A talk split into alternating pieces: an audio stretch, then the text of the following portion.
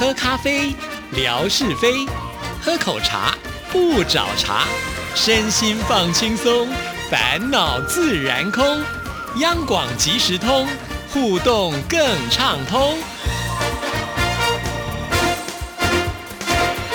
亲爱的听众朋友，大家好，欢迎收听今天的央广即时通，我是谭志毅，很开心今天到了针锋相对的时刻了，有请维珍，维珍你好，Hello，每个月的时间都过得很快，而且今年一整年呢，感觉过更快的这种气氛哦。现在已经大家很多人可能在计划呢，这个过年要做什么啊，农历春节的时候要做哪些事情。不过现在全世界的疫情呢，还是在一个持续的燃烧当中真的，所以也要顾及自己的身心健康。这样我觉得有点为难，就好像说明明要放假了，应该要放松心情。去玩，可是现在又担心说外面的疫情又没有真正的结束，哈，就会有点矛盾。不过我真的觉得是急与急的概念，有些人到现在还是非常的慎重。比方说像我自己，如果现在进电台的话，我的那个消毒都还是做的很彻底。虽然台湾大致上来讲的话，疫情是一个蛮平稳的状况，但是呢，有一群人呢，他真的是从头到尾都不会 在乎这些事情了，而且全世界皆然。哦，所以我相信，就是某一方面来讲，保护自己，尤其春节出游的频率是更高。你看，先是耶诞节这个西方大移动，然后再到农历春节又变成东方大移动，所以还是觉得二零二零真的是蛮有感触的一年。是啊，那反正接下来就到了牛年嘛，那牛年应该是可以扭转乾坤的，我们就这样期待吧。是，大家都要给自己一些正面的想法，才有办法持续走下去哦。是的，那在我们这个节目单元当中。是为听众朋友呢，呃，来讨论，就是在台湾非常有名的一个论坛，叫做 PTT 论坛哈。那最近呢，在上面有什么样的话题是大家热议的呢？嗯，有一个我觉得还蛮特殊的话题，因为我也特别去留了一些言在当中。然后我觉得这个这件事情，也许跟未来要过年这件事情也蛮有关系的。因为最近看到很多热门的这一些讨论的主题呢，都跟婆婆是有关系的。尤其接下来过年的时候呢，就没有办法避免了，可能很多要跟娘家或者是岳家之间，哎，娘家跟岳家好像是一样，娘家 跟婆家，然后去互动的一个状况，所以开始有很多媳妇变得非常焦虑。真的会，因为我觉得传统的一些观念会让这些现代的人来讲，还是没有办法去适应的啊。而且很奇怪，因为我觉得这些婆婆当年也是做人家的媳妇，一旦熬成婆以后呢，就真的有婆样了，就终于换我了。我也想要像我婆婆一样，终于出头了吗？当年被尊重。被这个好好对待的概念，这样，因为确实，我觉得在过年的时候，就是这些亲朋好友都要聚集在一起，那个大家庭的一种呃压力是有的。对媳妇来讲，我真的觉得觉得很不公平哎，就是明明大家都是第二代，为什么儿子就好像可以不用备受瞩目的那个眼光，可是媳妇好像就变成你要做到。每一样事情都非常的好，这个我真的觉得有点不太公平。因为大家如果觉得自己家里面是不是到底有没有这样子一个婆媳之间的问题，或者是对于那个媳妇过多的责任放在她身上的问题，我就觉得一个很简单的方法可以测试。就你们家的碗吃完之后，你心里面会觉得谁应该要去洗那个碗？就是你在等谁去洗那个碗？如果是媳妇，你就觉得理所当然的话，你们家势必有放太多的责任在媳妇身上这件事。可是。我觉得他可以从两个层面来看婆媳问题，一个当然是文化价值观，可是文化本身也会随着时代而变化。以前的人需要人力嘛，那种大家族在一起，然后我们的互动越高，然后我们的那种彼此的要求越多，就是越有一家人的感觉。可是现在也是比较属于个人化的一个生活的形态，所以自己先把自己顾好。很多人现在都已经会这样想，可是。当那一些婆婆认为媳妇某一些责任要做的话，那就不太符合一个世代的价值观变化差。确实，我觉得维珍说的非常的有道理啊。尤其在啊早年传统社会的话，妇女基本上都是以家为重。可是现在的妇女大部分都还是要去出去赚钱啊。那我其实跟男生是一样的的，对家庭的贡献是一样的。可是为什么轮到家事的时候又要变成是女生的事情？这就是现在来讲是不太公平的一件事情。而且很多人觉得女生要乖嘛，所以乖的定义从你当女儿，然后当人家。女朋友，然后当人家老婆的时候都不一样。当女人的时候，当然就都要听爸妈的话；当青年时期，你就要听师长的话。然后进了婆家之后，就反正就是要乖。然后要乖呢，就是在每一个家庭的要求就不太一样。这也是心理方面的一个状况。就是有些人觉得，其实现在常常在讲是一种，这怎么讲？就是说情绪界限。就是有时候我觉得我把我能够做到最好的情况。呃做完之后别人会有什么反应，那我真的没有办法去管了。可是对于上一代的很多人来讲，就会觉得你只要没有配合我，你就是不喜欢我，嗯你，就是讨厌我。但其实我并不是因为不喜欢你，而是我不想做这件事情而已。是，对。所以这是一个又是一个心理上面的问题。对啊，这个心理上面的问题还牵扯了一个沟通的问题。其实大部分我觉得婆媳的沟通都好像蛮为难的。没什么好沟通，就你听我的。你这个是阿爸，你居然还要，我就做婆婆一样，你居然还要我沟通？天哪，你真的是这种人家讲就是扔头轻棍，婆婆来讲就会觉得你侵权。是，所以我觉得这个重点要回到哪里去呢？就是家里面的男生很重要，就是当儿子的这个角色，当老公的这个角色。因为当婆婆认为就是媳妇不能够跟自己沟通，会有这种侵犯的感觉的时候，那男生不应该站出来吗？他难道真的要躲在那个夹缝当中，觉得自己很委屈吗？其实我觉得他应该才是这个整个环节当中的一个重点的灵魂人物。真的，而且但是大部分男生感受不到吧？第一个是他妈妈在他面前不一定是那个样子 吧，哇，原来婆婆都有好几面的脸是吗？但我也不会觉得说一定是老人家，因为我觉得你要去年轻人去理解这种世代差异是有困难的所以我我反而有时候想法是你既然一直希望有身为长辈的尊严，那你应该也要相对有长辈的大气。如果你在很多事情上面斤斤计较的话，其实我觉得那反而不是你想要的长辈，不就是被人家捧高高在上，你是格局不一样的。可是你做出来的事情是没有格局的事情，我觉得可能要从这个角度比较能理解。但你要年轻的一辈他没有经历过，他也要去认同你的文化，我觉得那真的是有点困难。是，是所以有的时候我觉得还不如学学西方吧，就各自过各自的生活。当然西方也有厉害的婆婆啊，只是可能比例上面稍微少一点。不过这次看到的这一则呢，我觉得就是对于一个新手媳妇的压力啦，哈、嗯所以还可以跟大家分享一下，而且它也会触及到隔代教养的问题。就是这个媳妇现在怀孕大概是八个月左右，可是她的婆婆就不断的告诉她说，未来希望哦能够帮她带小孩。嗯，那一开始是要求自己的儿子，没想到自己的儿子就很坚决的说不可能，不要来跟我讲这个事情，就会生气。所以妈妈为了怕触怒儿子，就去找比较好说话的媳妇，因为媳妇要乖，对不对？媳 妇要顶乖嘴。不能有意见，而且这不是只要你有任何想沟通的情绪，这都是媳妇的叛逆哦，哦你就是顶嘴。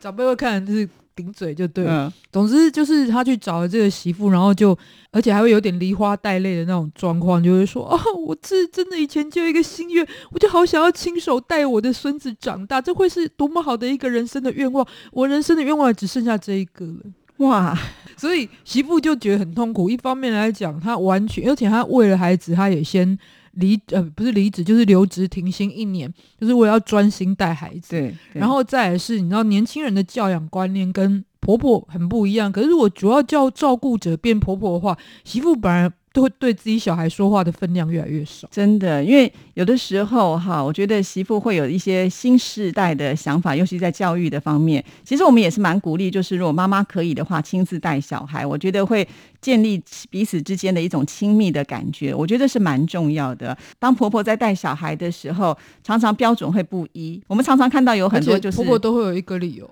啊，我还不是把我的小孩带的这么好，我比你怎么样都有经验。对，这真的是呃有点这个倚老卖老的感觉啊，嗯并不是说他们那一代的不好，而是说有的时候我们真的觉得自己可以做的事情，为什么一定要被婆婆取代？我觉得那个会让人家觉得心态上不能调试我。觉得里面有第一个问题，就是当然也会有人觉得说，很多人就是喜欢给长辈带呀、那是因为，比如说我要工作，有长辈带当然是很好，可是他的工作刚好是可以留职停薪的啊，那我觉得这也是一个还蛮好的选项。而且那就不在我们今天讨论范围。当然有那样的年轻人也不是没有，然后再来就会，我的确会这样想。其实也许我自己带，我真的不见得带的比较好。也许婆婆她会带的很好。就是大家其实应该要去体认到，所谓亲子关系，并不是你做的好这件事情，而是让这个主要的照顾者，尤其是有心要照顾的。母亲、父亲，然后可以直接去照顾自己的小孩，因为对小孩来讲，你带的再好，都不如父母在身边的陪伴这样子来的重要。再来是你作为上一代的人，你不能去剥夺他们去学习成为父母的经验。他的确是做不好，可是不代表他不能做。嗯，到现在，可能这一些爷爷奶奶作为爸妈的经验，也不一定就是做得好，这跟时间没有关系呀、是啊，我是不知道，因为我曾经有听说过哈，就是有一些婆婆要带小孩，主要是因为她想要拿薪水。啊。这样也有，就像有些人去收养很多小孩是为了拿补助。这个比较 比较有点困难，因为通常就是收养的单位，他们还去做一些调查哈。但那我们就回到，就是有些人会觉得说啊，我带小孩我就应该要领薪水啊，所以有些婆婆她会用这样的理由。那媳妇呢，呃，又觉得说我都给了钱，可是我又不能要求。比方说，呃，可能我们会觉得照顾小孩，让他就不要穿这么多。可是老一辈的人就说，你就是要帮他穿暖呐，不能让他有着凉。可是对新辈的人来讲说啊，我们还是要让他就是去适应现在的气候。其实当你这个婆婆在决定一件事情的时候，其实你媳妇就很难去要求说用这样的一个方式，或者是统一的方式去教导孩子。对小孩会很错乱，因为他的指令来自不一样的人。对，可是呃，媳妇要听婆婆，但小孩是两个都要听啊，那他就会更混乱的一个感。但小孩通常也蛮聪明的，他都会挑软的听。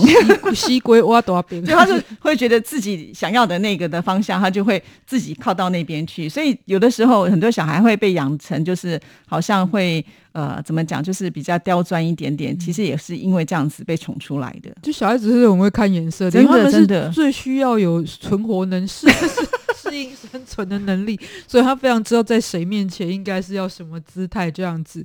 所以这当然我觉得蛮有趣的，可能他是一个新手妈妈，我觉得稍微有点社会经验的人应该比较知道怎么处理这个问题。就第一个，只要你永远不把小孩交出去，其实婆婆也。奈奈你何？所以她最主要承受到压力是，她们不知道怎么跟婆婆说不这件事情。那有时候说不就会觉得是伤感情，大部分人会觉得说不是伤感情，或者是违逆的一个方式。可是以以以我来看呢，我觉得其实你有时候真的一句话对不同的人来讲，有些人觉得是好的，有些人会觉得是扣分的。所以我只能在我当下觉得。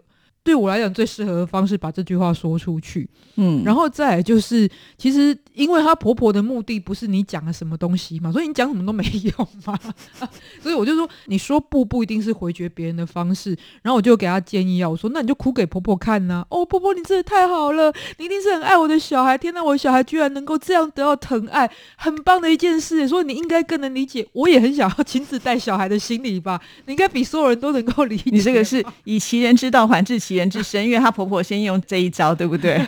对，因为给她软钉子碰就好了。哦，然后再就是交给像你刚刚所说的，其实你的婚姻里面还有另外一半。对呀，因为小孩是两个人的，更何况我觉得儿子跟妈妈讲话应该会怎么讲，就比较容易一点吧。毕竟不像说媳妇背负了这么多的一种压力，又不能够反抗，然后又不能顶嘴，又不能够表达意见，所以我觉得这个儿子应该要站出来去做一个比较好的协调跟沟通吧。比方说，妈妈。你要带孩子，我们不让你带，但是我们还是给你一笔钱，让你每天可以游山玩水，享受人生。那想看孙子的时候就来看看孙子。我觉得有的时候用对这也很好，就是说去找到他为什么要做这件事的原因，对，然后对症下药。对呀，如果说他真的需要钱，那你还是给他钱，但就是可以打个折扣嘛，因为小孩没有在你那边，但 也没有损失很多，叫老公自己掏钱。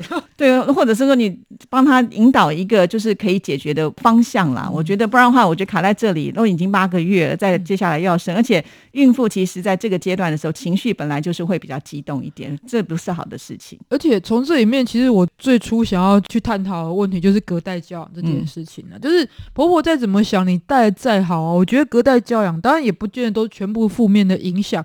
也有专家归列了一些表格在当中，可是因为我我自己是父母亲代，所以我不太知道有没有一些朋友，如果是隔代教养的话，觉得自己受到的影响有哪些哦。在这里有专家列出优点跟缺点，我们先从优点来看哦，先报喜，再报忧的部分。优点就是自己人自己带比较放心，嗯，对。现在保姆问题多，然后再长辈有养育经验，而且还蛮丰富的。然后再来是省钱，而且配合的弹性比较高，这样因为好说话嘛。还有再来是行动自由，个人时间会变多。接着呢是能够让长辈退休的生活保持活力，而且还可以让长辈重新拉回跟子女之间的距离。我不太确定呢，我觉得态度才是距离的一关键。真的，所以如果说是关系不好的话，那距离更遥远了。对啊，会觉得说哦，你看我带你小孩带那么久，你钱都还不给我。更生气。那缺点的部分就是宠溺孩子会影响发展，然后长辈很可能没有与时俱进，做法比较旧，在教养问题观念差异大，就像刚刚所说的，容易产生小孩子收到指令不明确的状况。再来是亲子呢，容易疏离，失去了主导权。接着是缩减社交或体力负荷，就是对于长辈来说。然后再来是容易陷入到义务与责任的关系，就是双方会。你像婆婆真的带，但如果在婆婆家克了小孩子的头，这到底要怪谁错？我不应该说，那你就自己带呀，你厉害你来呀。然后媳妇就会说，哦，我都给你钱。这些都是赌气的说法啦。对，其实这个赌气是前提已经开始心里面有不满。不然的话，我觉得呃就不会是这样子的一个结果。假设如果说呃我本来就是很希望我婆婆帮我带小孩的，也是有啊。因为有些人可能要上班的话，他可能会觉得说给亲人自己带会比较安心一点点。那这种如果说小朋友呃这个摔了头的话，也不至于说你你看就是你们要好好的照顾，会有那种责难的感觉了。对，或者是不一定会直接冲婆婆，但就会跟丈夫说：“你看了，这就你妈 之类的口气，因为。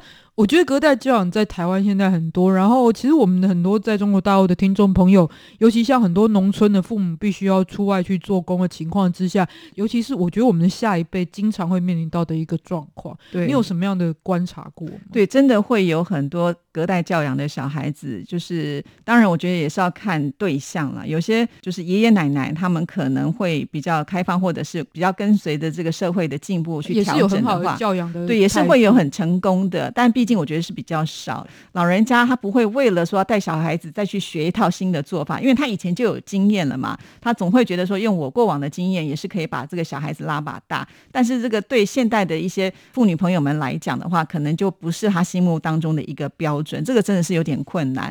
像我自己个人的例子好了，当年我婆婆就料定了说她不带孩子啊，那所以我那时候心里想说这样子也好，那我就自己去找保姆。那我找保姆的话，因为我给钱，我就可以要求，对。就是我觉得免费的最贵，其实对，真的真的，因为亲情有时候你很难去说，一说的时候就容易伤感情，就破坏了那个协和的感觉。所以其实我建议啦，就是所有的这个。长一辈的人，如果能够享清闲的时候，还是享清福吧，哈。的确有很多后面回稳的案例，就是说婆婆当初也说她要带，结果才带了三四个小孩就开始在嫌烦。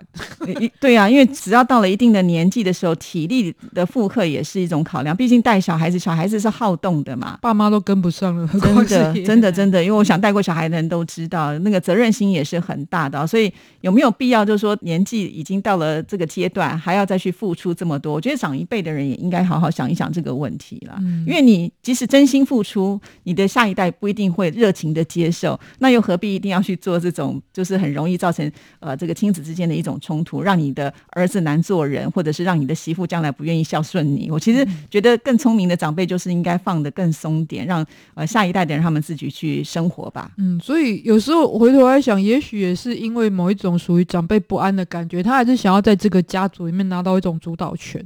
也就是我带不带是一回事，但你听不听我的话是一回事。可是就就回到了，其实重点是所有人应该关注到，还是这个小孩子本身他未来发展可能会有的一些影响。当然，很多的父母可能这时候会说啊，我就是为了要赚钱出去啊，不然就要饿死嘛。你们这些人都不知道人间险恶，人间疾苦。但我觉得对于孩子来说的话，其实。你的确还是要想想孩子怎么想。我真的觉得有一些我以前隔代交往的朋友，他们会觉得，如果你没有能力带我的话，不管是因为钱或时间，你为什么要把我生下来？嗯，他们的确会有这样的想法。就算爷爷奶奶给了再好的陪伴，然后慢慢的他们就会跟这个家庭形成比较冷漠的关系。当然不一定是说隔代教养出来小孩就一定会这样，因为每一个环节可能都会影响我们成长过程当中发展变成的个性。不过这可能也是的确很多人应该要注意的。我觉得就算人不在身边。新的这个关注还是要到达。对啦，像这样的一个议题，其实我觉得无解啦哈。但是我觉得大家如果都能够愿意退一步想的话，事实上可能就弹性会比较多一点了。对，也希望呢，这个在接下来的过年，如果遇到类似的事情的话呢，就是婆婆们可以放得开去想。说我其实真的不太爱讲婆婆跟媳妇之间，因为这变成女性的对决，其实没有必要哦。你不要让家中男性的这个位置缺席。所以有时候火烧起来的话，记得把火也丢给他们，没烧到自己身上就。没有感觉哦。